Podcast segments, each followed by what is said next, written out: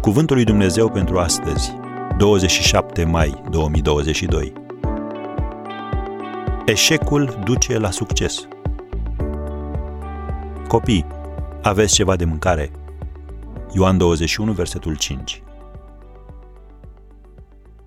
Uneori Dumnezeu folosește eșecul pentru a ne atrage atenția și a ne apropia mai mult de El.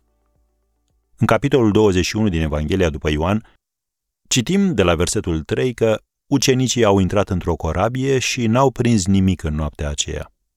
Dimineața Isus stătea pe țărm, dar ucenicii nu știau că este Isus. Copii, le-a zis Isus, aveți ceva de mâncare? Ei au răspuns, nu. El le-a zis, aruncați mreaja în partea dreaptă a corăbiei și veți găsi. Au aruncat-o deci și nu mai puteau trage de mulțimea peștilor. Atunci ucenicul pe care îl iubea Isus i-a zis lui Petru, este Domnul. Am încheiat citatul. Să observăm trei lucruri aici. Întâi, Domnul Isus poate face ceea ce tu nu poți. Atâta timp cât crezi că poți face față lucrurilor pe cont propriu, El te va lăsa să încerci. Câtă vreme ceea ce a funcționat în trecut încă dă rezultate, nu vei căuta ajutorul său. Numai când rămâi fără răspunsuri, descoperi că lucrul acesta nu se va face nici prin putere, nici prin tărie, ci prin Duhul meu, zice Domnul oștirilor. Cum scrie în Zaharia, capitolul 4, versetul 6. O a doua observație, Dumnezeu poate face mai mult decât poți face tu. Domnul Isus le-a spus ucenicilor săi, aruncați mreaja în partea dreaptă a corăbiei și veți găsi.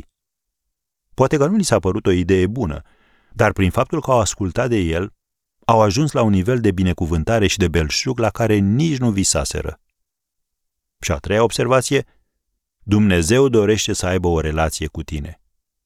După ce a luat micul dejun cu ucenicii săi, Domnul Iisus i-a zis lui Petru, paște oile mele. Vezi Ioan 21, versetul 17. Dar nu pescarii pascoile, ci păstorii fac asta. Și atunci ce s-a întâmplat de fapt? Domnul Isus i-a prezentat lui Petru adevărata sa chemare. El va face la fel și cu tine.